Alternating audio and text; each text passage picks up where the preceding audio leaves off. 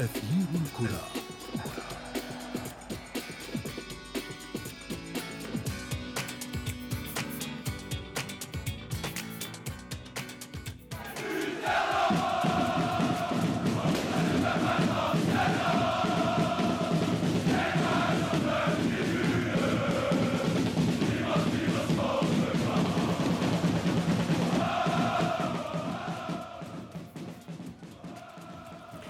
بكم من جديد في أثير الكرة.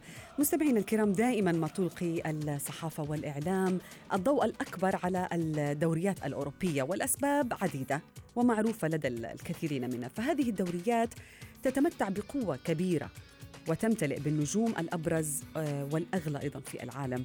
تتميز أيضا هذه البطولات بالقوة المالية فهي تضخ مليارات الدولارات في سبيل البقاء في زعامة اللعبة. وهذا الأمر الذي يفرز منافسة شرسة بين البطولات بحد ذاتها. للحديث أكثر ينضم إلي عبر الهاتف من دبي الصحفي الرياضي منير رحومة كابتن منير مساء الخير. مساء الخير اخت شباب ومساء الخير لكل السادة المستمعين. مساء الأنوار. أيضا يشرفنا انضمام عمر عبد الله المحلل الرياضي من القاهرة. مساء الخير كابتن عمر.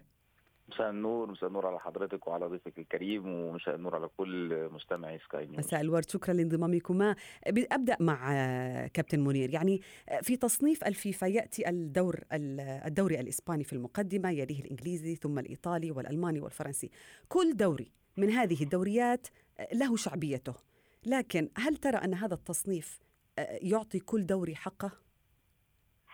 بالتأكيد يعني هو التصنيف يبقى دائما مثير للجدل سواء بالنسبة للأندية يعني على مستوى الدوريات أو بالنسبة حتى المنتخبات. يعني دائما في كل تصنيف يصدر من الاتحاد الدولي أو من الاتحاد الأوروبي بالنسبة للدوريات الأوروبية دائما ما يثير الكثير من الجدل والانتقادات. فأعتقد إنه المعايير التي تم وضعها لاحتساب النقاط ولتصنيف هذه الدوريات هو يعني يقوم بالأساس بالنسبة للاتحاد الأوروبي الاوروبي على حصة المشاركة في البطولات الأوروبية دوري أبطال أوروبا وبالنسبة للاوروبا ليج. فهي مجرد آلية يعني اخترعها الاتحاد الأوروبي لتصنيف هذه الدوريات وحتى يكون منصفا بين قوسين طبعا في منح مقاعد المشاركة بالنسبة للبطولات الأوروبية. لكن إذا شاهدنا على أرض الواقع يعني نجد مثلا الدوري الإسباني هو يتصدر الترتيب مقارنة بالدوري الإنجليزي. فهناك يوجد إجماع كبير على مستوى الجماهير المتابعة للكرة الأوروبية. ان الدوري الإنجليزي هو الأكثر شهرة الأكثر امتاعا الأكثر أكثر منافسة, منافسة. أكثر يعني نعم المنافسة لا استقطابا. أكيد حتى لو تكلمنا على مستوى التسويق بالنسبة لعائدات حقوق النقل التلفزيوني الحضور الجماهيري الفرق المنافسة المنافسة على لقب في التصنيف يبقى الأول مليا هو الإنجليزي. بالتأكيد يعني على أرض الواقع على مستوى المنافسة داخل مستطيل الأخضر يظهر الدوري الإنجليزي هو الأقوى هو الأكثر امتاعا والأكثر قوة بالنسبة للدوريات الأوروبية. لكن طبعا قلنا إن يعني الاتحاد الأوروبي يعني في التصنيف هناك نقاط ومعايير بالنسبة للفرق التي تشارك في دوري أبطال أوروبا وتحقق نتائج نعم. ايجابيه وتصل نعم. للمنافسة على اللقب. وشاهدنا خلال المواسم الأخيرة كيف الفرق الإسبانية كانت تتصدر طبعا المنافسات في وتصل إلى نصف النهائي وإلى النهائي دائما ما نشاهد بالزبط. نادي إسباني. عمر هذا التصنيف يكسب هذه الدوريات مقاعد أكثر في Champions League لكن ما ما مدى تأثير ذلك على بطولة Champions League بحد ذاتها؟ بالتأكيد الاتحاد الأوروبي بيبحث في الأساس لمشاركة أكبر قدر من الأندية القوية والكبرى صاحبة الشعبية في البطولات. فبالتالي لما بيمنح أربع مقاعد لكل من إيطاليا إسبانيا إنجلترا آه، ألمانيا بي بي بي بيساعد آه، في دخول أكبر قدر ممكن من هذه الأندية أربع أندية من إنجلترا. عكس ما يمكن أن يفعل مثلا مع فرق الدوري الفرنسي. عندما تتحدث عن الدوري الفرنسي فهم فريقان أو ثلاث بالأكثر المعروفين عالميا. فبالتالي جزء كبير من تسويق دوري أبطال أوروبا هو تواجد الفرق الكبرى والفرق م. التي تحتل المراكز الأولى وصاحبة الصيت والشعبية آه، في الدوريات الأربع أو الخمس الكبرى. منذ حتى سنوات قريبة لم يكن الأمر آه، الدوريات الخمس الكبرى كانت الدوريات الأربع الكبرى. الدوري الفرنسي دخل مؤخرا نتحدث آه، عن سبع أو ثمان أو عشر سنوات فقط دخل الدوري الفرنسي ضمن زمرة الدوريات الخمس الكبرى ولهذا تغير المسمى. كانت الدوريات الأربع الكبرى الإيطالي والأسباني والإنجليزي والألماني. نظرا للتاريخ الكبير لفرق هذه الدوريات في البطولات الأوروبية سواء على صعيد دوري الأبطال أو حتى البطولات التي تم تم دمجها إلغائها كأس الكؤوس وكأس الاتحاد التي تحولت إلى اليوروبا ليج آه، مؤخرا. فالطبيعي أن الاتحاد الأوروبي يبحث عن مكاسبه آه، في النهاية. فاتساع رقعة المنافسة في حتى الموسم قبل الماضي كان يتأهل أول ثلاثة مباشرة لدوري الأبطال في الدوريات الاربع الكبرى ثم يخوض يعني هي ليست مجرد أرقام أو نتائج للأندية بحد ذاتها. بالتأكيد هو بيمنح الفرصة لأكبر قدر ممكن من الأندية الكبرى للدخول في هذه في. البطولات لتسويق البطولات. تخيلي بطولة بدون ريال مدريد مثلا لو احتل المركز الثالث في الدوري الأسباني.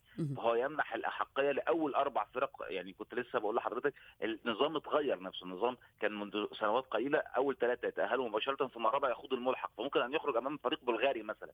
لكن في السنوات في العام الماضي والعام الحالي تحول الأمر إلى من المركز الأول إلى المركز الرابع اتأهل مباشرة إلى دور المجموعات لضمان صعود الأربعة الكبار في الدوريات الأربع آه، الكبرى وهو ما يتيح للاتحاد الأوروبي كسب المزيد من التسويق وبالتالي المزيد من الأموال في تسويق بطولاته آه، التي تحتل المركز الأول عالميا على مستوى الأندية بالتأكيد. نعم نعم كابتن منير أحيانا النجم يلعب دور في تصنيف الدوري بحد ذاته وليس فقط آه، الأندية يعني رونالدو عندما ذهب إلى الدوري الإيطالي أهداف أكثر نتائج أكبر هذا الأمر يعطي الفريق أو يوفنتوس يعطي ارقام وبالتالي يعطي الأندية أو الدوري الإيطالي الكالتشيو آه، يعني زخم أكثر أو منافسه أكثر أو متابعة جماهيرية أكبر.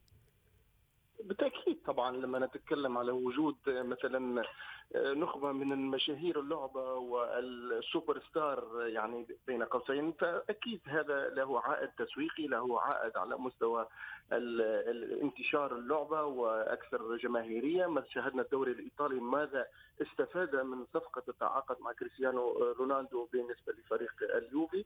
فأصبحت المشاهدة أكبر من المواسم الماضية. أعيد هذا الدوري إلى يعني استعاد البريق واستعاد أمجاد الدوري الإيطالي في الماضي وبدأ يعود من جديد رويدا رويدا للبروز على الساحة الأوروبية ولاخذ مكان أفضل من الأماكن التي كان يحتلها في السنوات الأخيرة. فأعتقد انه وجود نجم أو نجوم في فرق أوروبية مهمة طبعا هذا فائدة بالنسبة للنادي فائدة بالنسبة للدوري وبالتالي ينعكس على شعبية الدوري وعلى مستوى طبعا حضوره الأوروبي. شاهدنا الدوري الفرنسي يعني باستثناء باريس سان جيرمان لم يكن هذا الدوري قادر على استقطاب نجوم كبار ولم يكن على مستوى التمويل المادي وعلى مستوى الاستثمارات قادر على استقطاب رجال وهو في المركز الخامس الدوري الفرنسي. نعم. نعم فطبعا هناك يعني فارغ لما أتكلم لما يذهب كريستيانو رونالدو إلى فريق في حجم اليوفي فريق متصدر فريق ينافس على الأبطال على دوري أبطال أوروبا. فأكيد هنا عائد وعائد كبير جدا بالنسبة نعم. للدوري الإيطالي وأعتقد أن يعني أنجح جانب تسويقي قامت به طبعا الكرة الإيطالية في الفترة الأخيرة هو تعاقد مع كريستيانو رونالدو لاستعاد أمجاد الدوري الإيطالي. نعم، كابتن عمر ماذا عن البوندسليغا؟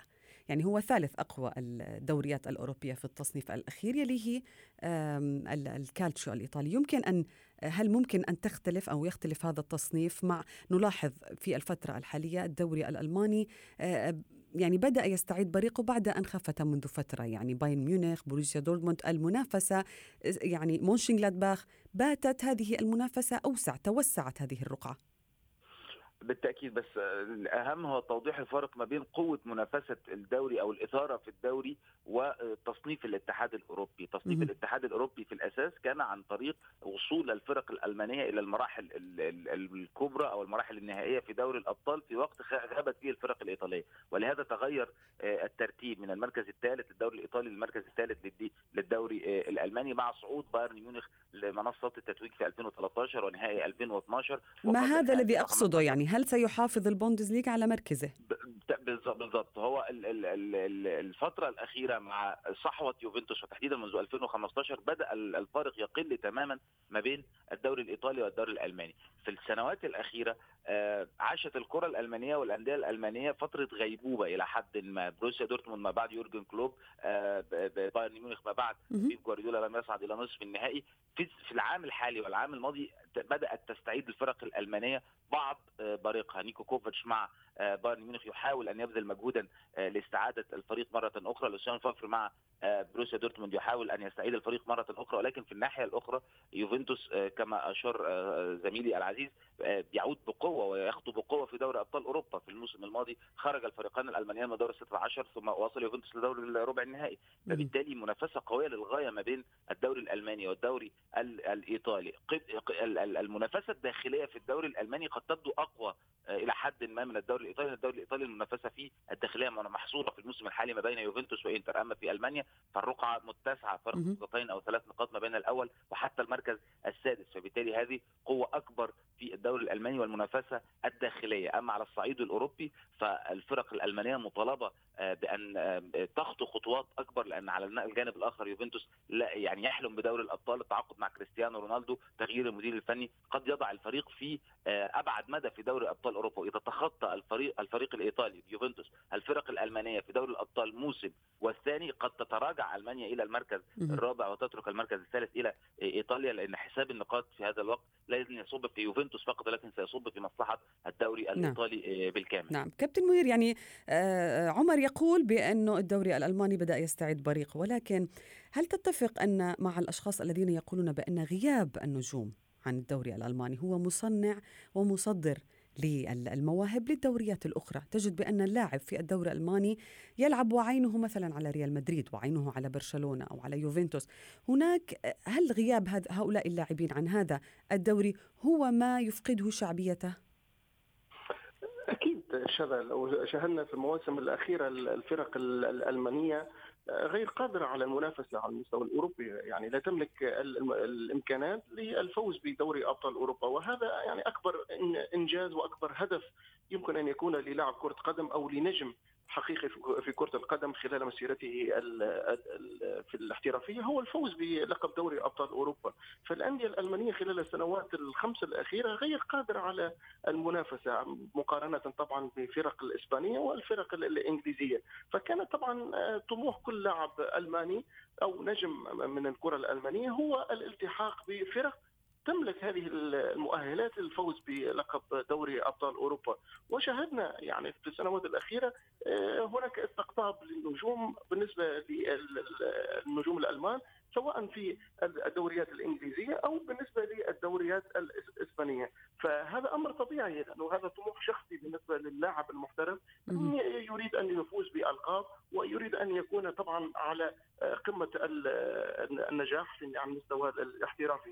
فالكرة الألمانية مقارنة بالكرة الإسبانية والإنجليزية وحتى الإيطالية أقل يعني نجاح على مستوى المنافسة الأوروبية. نعم عمر شعبية الدوريات الكبرى تدفع البطولات المحلية الأخرى الدوريات الأخرى في دول أوروبية أخرى للجنون. يعني وصلت مثلا المفاوضات للمرحلة الأخيرة من أجل دمج الدوري البلجيكي بالدوري الهولندي يعني بهدف رفع من قيمة المسابقة ومنافسة الدوريات الأوروبية الكبرى، هل ستكون خطوة ناجحة؟ نحن نشاهدها في الدول العربية أحيانا ولكن في أوروبا هذه أول مرة. صعب صعب جدا. يعني دمج الدوري البلجيكي مع الدوري الهولندي هتكون بطولة مستحدثة في الدوري في الدوريات الأوروبية. ولكن برضو بالنظر إلى نفس القضية أو إلى نفس المنطق لا توجد أندية كبرى في في البلدين باستثناء أياكس أمستردام فاينورد وايندهوفن الثلاثي الهولندي الكرة البلجيكية مع كامل الاحترام ستاندرد ليج إندرلخت فرق يعني كما نقول في في في عالم الإعلام هي كومبارس نعم ونجوم بلجيكيين يلعبون في دوريات أوروبية أخرى. لأنها دولة هو هو دوري مصدر للاعبين غير مستورد للاعبين فبالتالي سواء كان الدوري الهولندي أيضا. ماتياس دي ليخت أبرز لاعبي آياكس في الموسم الماضي انتقل بعد موسم واحد إلى بعد موسم التألق إلى يوفنتوس. فرينكي ديونج إلى برشلونة. نعم. فبالتالي هو في دار مهما تم هذا الدمج الأمر لا يتعلق بدمج الدوريات أو بدمج الأندية مع بعضها البعض ولكن بقيمة تسويقية تأتي على مدار السنوات. كل كل دوري من الدوريات الأربع الكبرى سيطر على حقبة من حقبات الزمن الدوري الإيطالي سيطر على الثمانينات والتسعينات ثم الدوري نعم. الإنجليزي ثم الدوري الإسباني في في فترة كريستيانو رونالدو وميسي ثم بدأ الأمور تأخذ توازنا أكثر ما بين الدوري الأسباني والإيطالي مع انتقال رونالدو إلى يوفنتوس وتواجد نعم. ميسي نعم. في اسبانيا فبالتالي الامر حتى وان تم الدمج سيحتاج نعم. إلى عمل كبير جدا على الع... لا لا أملك الكثير من الوقت كابتن عمر ولكن أريد أن أسألك أنت ومنير رحومة. منير هل من هو أقوى الدوريات بنظرك؟ يعني وبروح رياضيه دعنا نقول. لا شخصيا بكل يعني يتجرد أقول الدوري الإنجليزي لأنه الدوري الأكثر امتاعا والأكثر يعني جمالية على مستوى اللعب وعلى مستوى حتى المنافسة. عمر. أنا من عشاق الدوري الايطالي ولكن بكل روح رياضية زي ما حضرتك قلت هو هو لو طبعا. من دون روح رياضية كابتن منير سيقول الدوري الإيطالي للعلم فقط. من عشاق الدوري الإيطالي طبعا ولكن بكل روح رياضية. من أجمل الدوريات. الإنجليزي. نعم نعم. الدوري الإنجليزي الدوري الإنجليزي هو الأكثر قوة والاكثر إثارة وهو الدوري الأقوى في العالم حاليا. نعم نعم. منير رحومة وعمر عبد الله شكرا لكما. وصلنا بكم إلى فقرة ما لا تعرفونه عن كرة القدم وهذه المرة نأخذكم بعيدا عن أوروبا إلى أمريكا الشمالية التي اشتهرت بمواهب نجومها في عالم كرة القدم في كل المراكز ولكن في مركز حراسة المرمى تعدى الأمر مسألة الموهبة فقط. ربما سمعتم عن حارس مرمى يسجل أهداف لفريقه من ركلات ثابتة أو يخرج بشكل دائم عن المرمى لدعم خط الدفاع مثل ما يفعله مانويل نوير حاليا حارس مرمى بايرن ميونخ. ولكن هل سمعتم عن حارس مرمى يخرج عن مرماه ليسجل أهداف حاسمة ومميزة؟ إذا كانت الإجابة لا فأنتم لا تعرفون خورخي كامبوس نافاريتي حارس مرمى منتخب المكسيك السابق. هذا الحارس غير أنه اشتهر بارتداء الملابس الغريبة ذات الألوان المتعددة والصاخبة إلا أنه يملك رصيد تهديفي وصل إلى 34 هدفا. يعني هناك مهاجمون في في وقتنا الحالي لم يحققوا هذا الرقم ولكن كامبوس وصل إلى هذا الرقم في مسيرته التي خاضها في سبع أندية لعب فيها. هذا الأمر سببه أن الحارس المكسيكي بدأ حياته الاحترافية في مركز المهاجم ولعب في نادي بوماس قبل أن يقرر مدرب الفريق في تسعينيات القرن الماضي آه، قرر الدفع به في مركز حراسة المرمى بدلا من الحارس المصاب. وفي إحدى المباريات لفريقه أتلانتا قرر المدرب فجأة تغيير مركز كامبس بعد فشل المهاجمين في هز شباك الفريق الخصم. فزج المدرب بالحارس المكسيكي في مركز قلب الهجوم بعد استبدال لاعب بحارس آخر ليسجل في ذلك الوقت كامبس المتألق هدفا مقصيا يعجز عن تقليده الكثير من المهاجمين. وصلنا بكم مستمعينا الكرام إلى صافرة النهاية من برنامجكم أثير الكرة لليوم لكننا سنطل عليكم في الأسبوع المقبل بحلقة جديدة. إلى اللقاء.